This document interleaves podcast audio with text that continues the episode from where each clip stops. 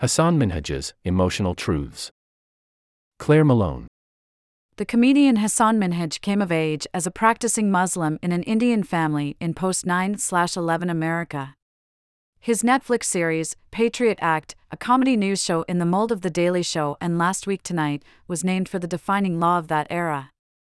The series won an Emmy and a Peabody Award during its two year run. His stage work as a stand up comic has led to two Netflix comedy specials, which have drawn plaudits for Minhaj's blend of autobiographical storytelling and social justice commentary. He recently conducted a lengthy, sit down interview with Barack Obama and is a leading candidate to succeed Trevor Noah as the next host of The Daily Show.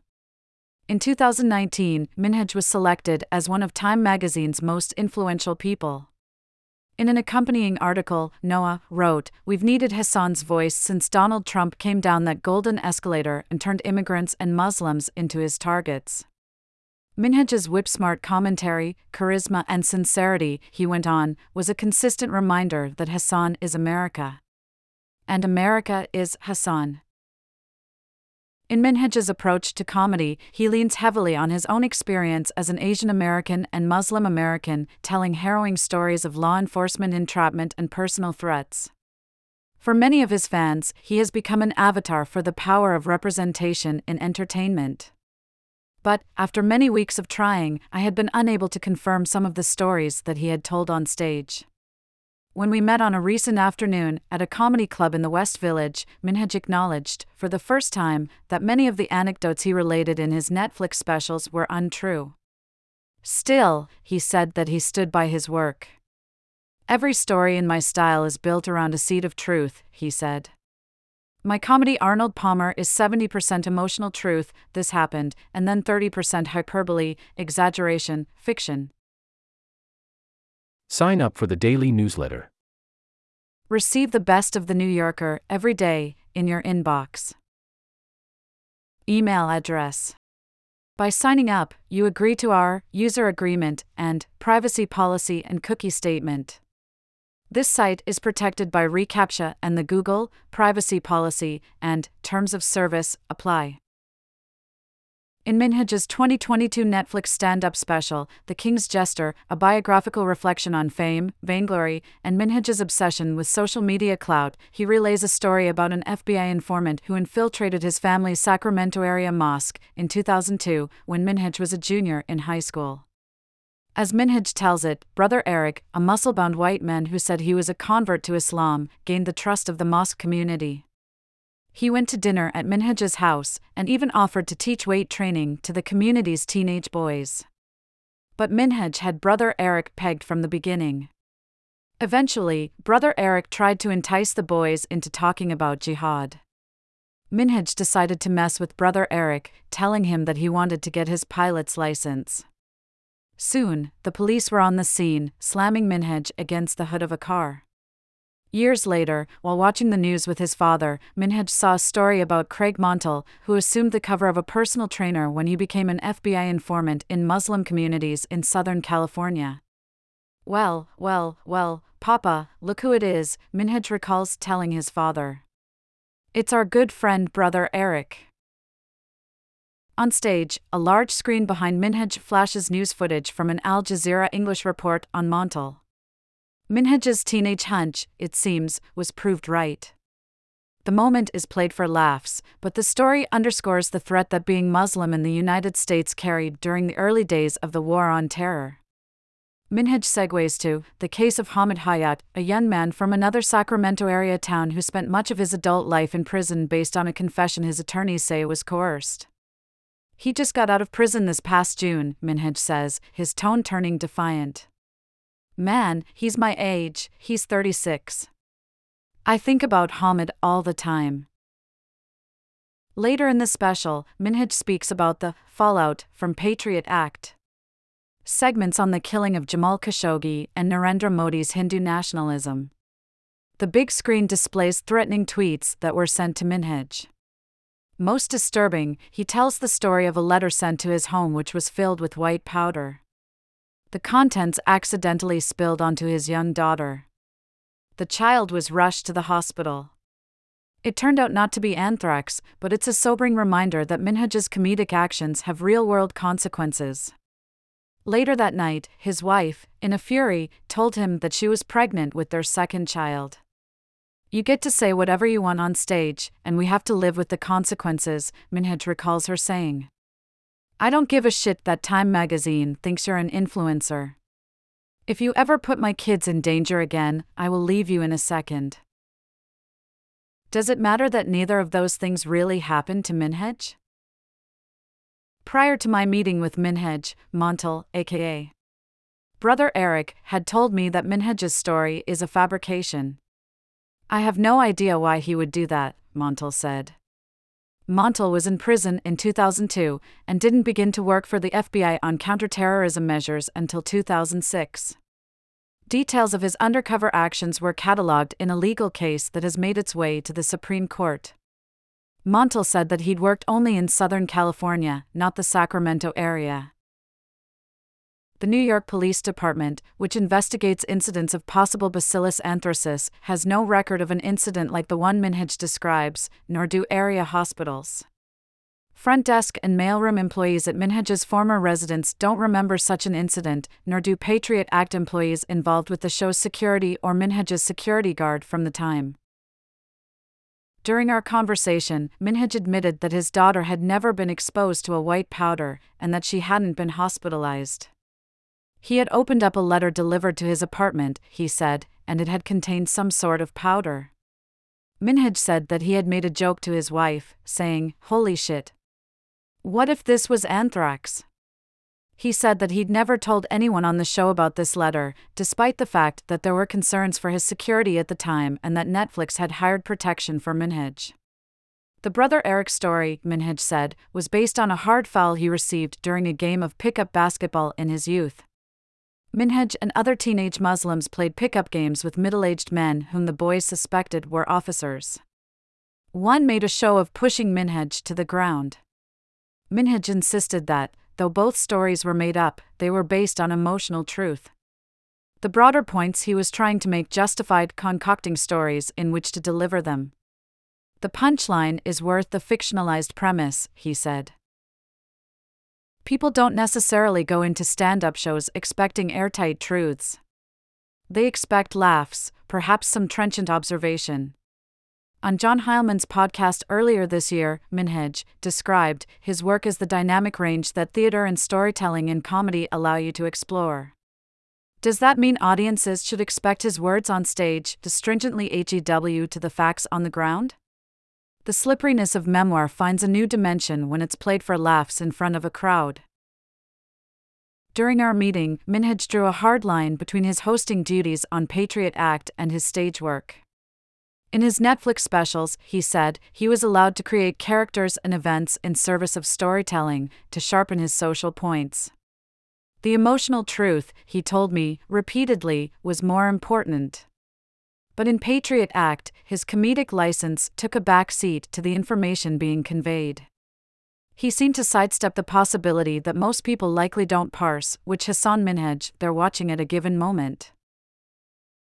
Video from The New Yorker the Fire Brigade, Refugees Fight Against Climate Change. Https slash slash www.newyorker.com slash video slash watch slash the New Yorker documentary The Fire Brigade Refugees Fight Against Climate Change hashtag insid equals underscore CNE interlude New Yorker underscore DCEDB underscore text VC. Minhaj has discussed the white powder incident in interviews, without taking the opportunity to clarify that the events he describes on stage, including his daughter's hospitalization, didn't happen as told. I remember in that moment going, oh shit, sometimes the envelope pushes back, he told the Daily Beast in 2022. I asked him if he felt that he had manipulated his audience. No, I don't think I'm manipulating, he told me. I think they are coming for the emotional roller coaster ride. He went on, to the people that are, like, yo, that is way too crazy to happen, I don't care because yes, fuck yes, that's the point but was his invention of a traumatic experience with his child or with law enforcement entrapment distasteful, given the moral heft of those things and the fact that other people have actually experienced them? It's grounded in truth, Minhaj said. But it didn't happen to you, I replied. I think what I'm ultimately trying to do is highlight all of those stories, he said. Building to what I think is a pointed argument, as opposed to a pointless riff of jokes. Minhaj has elided or concocted other details in his stories, often to place himself more squarely at the center of the action. I haven't talked about this publicly, Minhaj says in The King's Jester, about his attempt to interview Mohammed bin Salman in 2018. The Saudi crown prince was doing a U.S. public relations blitz, meeting with Michael Bloomberg and Oprah, among others, and Minhaj set up a meeting at the Saudi embassy in D.C. to discuss the prospect of a sit down with him. Minhaj's wife, he says, disapproved of his attempts to antagonize the Saudis, so he hid the visit from her. A theme of the special is her resistance to his despot baiting comedy stylings. On Heilemann's podcast, Minhaj said that his comedy put my marriage through a lot, and The King's Jester is an exploration of how far I'm willing to take a joke. During the special, Minhaj describes the meeting at the Saudi embassy as vaguely hostile. The Saudis said that they didn't want to be ridiculed by a comedian and that they'd be watching him. Minhaj took a train back to New York, where, upon arrival, he recalls, Everybody at the office is texting me, Are you okay? Are you all right? Are you watching the news? According to Minhaj, news had just broken about the murder of the journalist Jamal Khashoggi inside the Saudi consulate in Istanbul. Thank God you didn't meet with the Saudis, his wife told him. Minhaj admits to feeling guilty about not being more forthright with his wife, but he also loved the attention that Patriot Act received when it aired a well timed episode soon after the murder. He was invited to the Time 100 gala, where he says that he watched Jared Kushner enter the room and boorishly sit in a seat that had been ceremonially kept empty for an imprisoned Saudi activist. Minhaj admonished Donald Trump's son in law for his inaction on human rights. Minhaj's fame rose, threats proliferated, and eventually we hear about the anthrax episode. But, according to a producer with knowledge of Minhaj's schedule, Minhaj's meeting at the Saudi embassy happened at least a month before Khashoggi's murder, something an email confirms. Minhaj said that he'd conflated the timelines as a storytelling device to make it feel the way it felt. His day to day life is not very interesting or compelling, Minhaj said. My comedy storytelling certainly has to be. And, although Minhaj did very publicly criticize Kushner at the Time 100 gala for the Trump administration's feeble response to Saudi human rights violations, there was no ceremonial seat set aside for an activist, let alone one that Kushner sat in. Minhaj said that this was another fabrication that served to drive home the emotional truth of the moment there's a palpable discomfort among comedians when they are asked to comment on another person's art, a sort of code of omerta. But a number of writers and performers who spoke with me bristled at Minhaj's moralizing posture. He tonally presents himself as a person who is always taking down the despots and dictators of the world and always speaking truth to power, one former Patriot Act employee said. That's grating. A comedy writer who has worked for The Daily Show said that most comics acts wouldn't pass a rigorous fact check, but if a show is built on sharing something personal that's not necessarily laugh out loud funny, the invention of important details could make an audience feel justifiably cheated. If he's lying about real people and real events, that's a problem, the writer said. So much of the appeal of those stories is this really happened. Minhaj's projects blur the lines between entertainment and opinion journalism. Jon Stewart, who popularized the mainstream format of comedic news, has always insisted that he is not a journalist, but it was impossible to deny that. His Daily Show served up opinionated takes that informed the series' predominantly younger audience. John Oliver has also denied that he's a journalist, though each episode of his HBO show dives into a topic of public import, a solitary confinement, tech monopolies. It's not not opinion journalism. Comedians might not be comfortable calling themselves anything but comedians, but a number of them, Minhaj included, have inserted themselves pointedly into political conversation. They've become the oddball public intellectuals of our time, and, in informing the public, they assume a certain status as moral arbiters. When fibs are told to prove a social point rather than to elicit an easy laugh, does their moral weight change? Ismail Loutfi, a comedian who worked in the Patriot Act writers' room, defended Minhaj, particularly when it came to the FBI informant story. Loutfi, who grew up Muslim in Florida, mentioned stories he'd heard about Tampa area mosques being infiltrated after September 11th. Maybe it's just three or four facts he combined into one, Loutfi said. Every stand up you see who's telling any joke, there is an element of truth, but then the thing that provokes laughter is dishonest. I can see how you would find it sort of disreputable, but at the same time, I don't think that that's a story I've heard anyone talk about.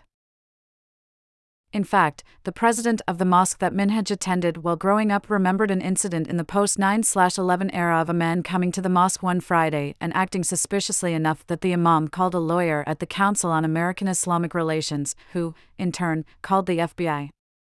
The man never appeared at the mosque again, but it's easy to see how an incident like that would make an impression on Minhaj.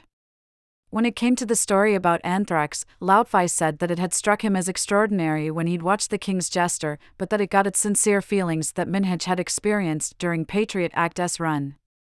There definitely was real fear that was palpable, Loutfi said.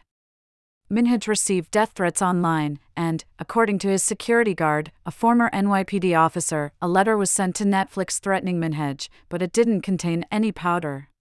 Minhaj also acknowledged to me that the threatening tweets displayed on the large screen during the King's Jester were not authentic but, rather, heightened for comedic effect. Patriot Act was lauded for its comedy with a purpose, and its cancellation during the pandemic was mourned by fans. Patriot Act provided biting comedy and cultural analysis with an eye to the South Asian diaspora, a population that has historically suppressed such discourse. 1. Eulogy for the show read. Many stories on the cancellation also mentioned a series of tweets from former female employees of color alluding to their poor work experience behind the scenes. A document reviewed by The New Yorker revealed that three women had hired an attorney and threatened litigation against Netflix and Patriot Act S production company, alleging gender discrimination, sex based harassment, and retaliation.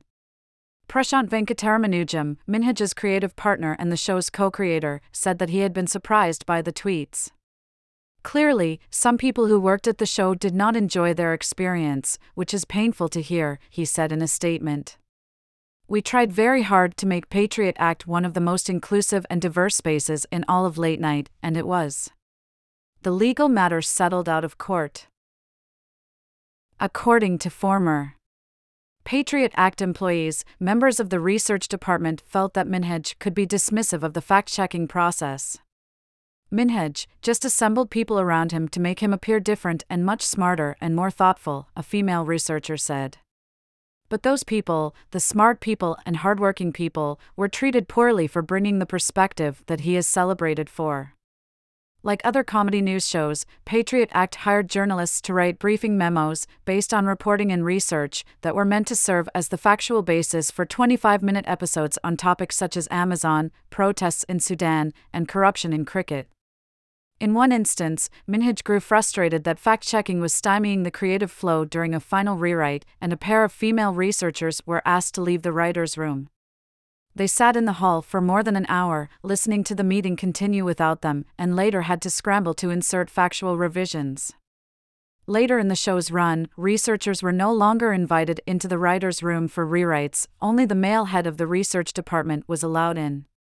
Women researchers said that they felt shunted to the side. Venkataramanujam said that the decision was meant to streamline the show's process and was not designed to exclude individual researchers.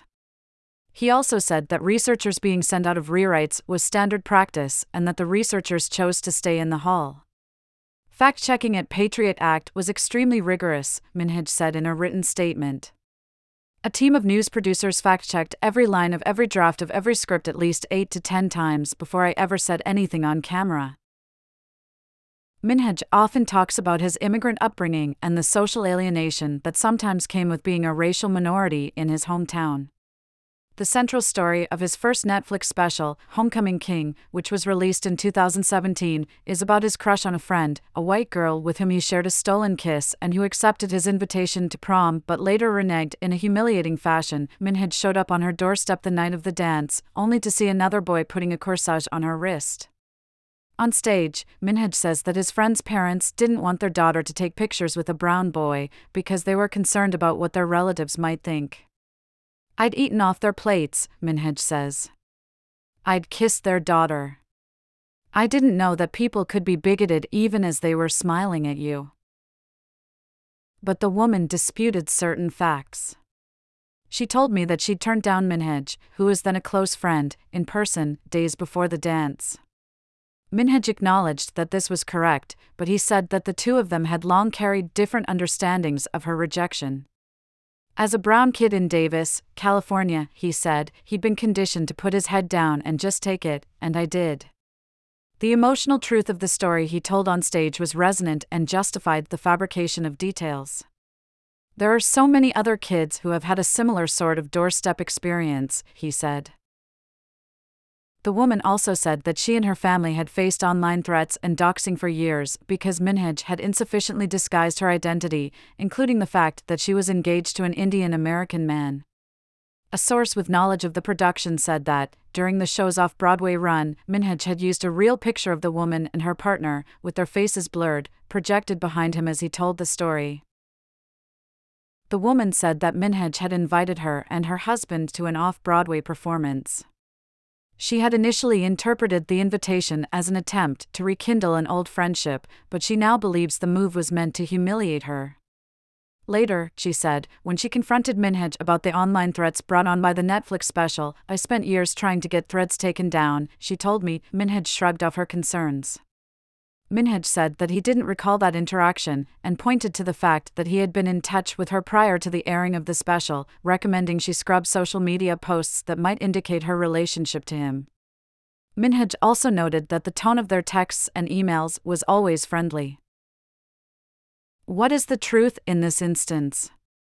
Homecoming King offers a broader observation about the often insidious nature of racism in American suburbs. But what duty does the storyteller have to the real person who is on the other side of his tale, whether it be a high school crush or a felon turned FBI informant? Minhaj said that he owed nothing to Monteilh, based on his behavior toward the Muslim community. The nature of storytelling, let alone comedic storytelling, is inventive, its primary aim is to make an impression, to amuse or to engage. But the stakes appear to change when entertainers fabricate anecdotes about current events and issues of social injustice. In 2015, the comedian Steve Rannazzisi, who appeared on all seven seasons of FX as the lead, admitted that he had lied about evacuating from the Twin Towers on the morning of 9 11, narrowly escaping death when the second plane hit. In interviews, he had used the story to explain his motivation for abandoning a corporate job in Manhattan to pursue an entertainment career in Hollywood, a trajectory that would have seemed remarkable enough without any embellishment.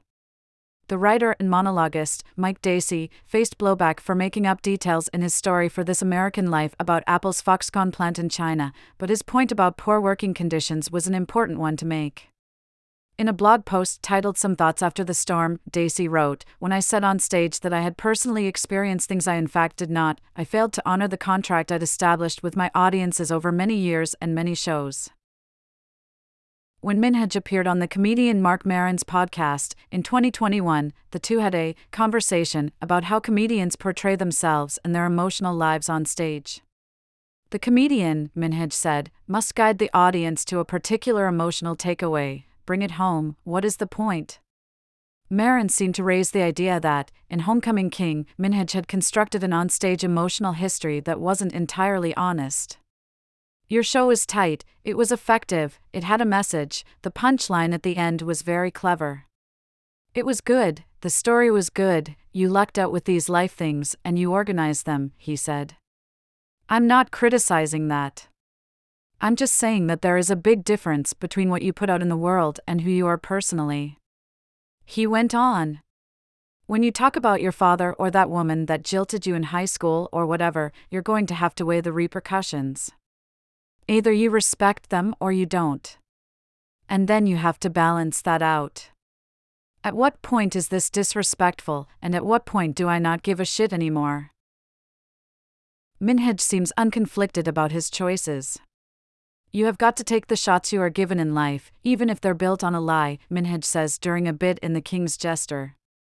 When we spoke, I asked, were he to get the Daily Show hosting job, if his fabrications could put him in a compromised position when commenting on someone such as George Santos. Minhaj brushed the question off. I think, when George Santos says he's on the volleyball team, it's a pointless story, he responded. Minhaj's fiction was always in service to a bigger point, putting him in a different moral category than Santos. He appeared unwilling to engage with the idea that his position in the comedic landscape is unique, or that the host of a comedy news show might be held to more stringent standards of accuracy across his body of work. When it came to his stage shows, he told me, the emotional truth is first. The factual truth is secondary. Diamond Suit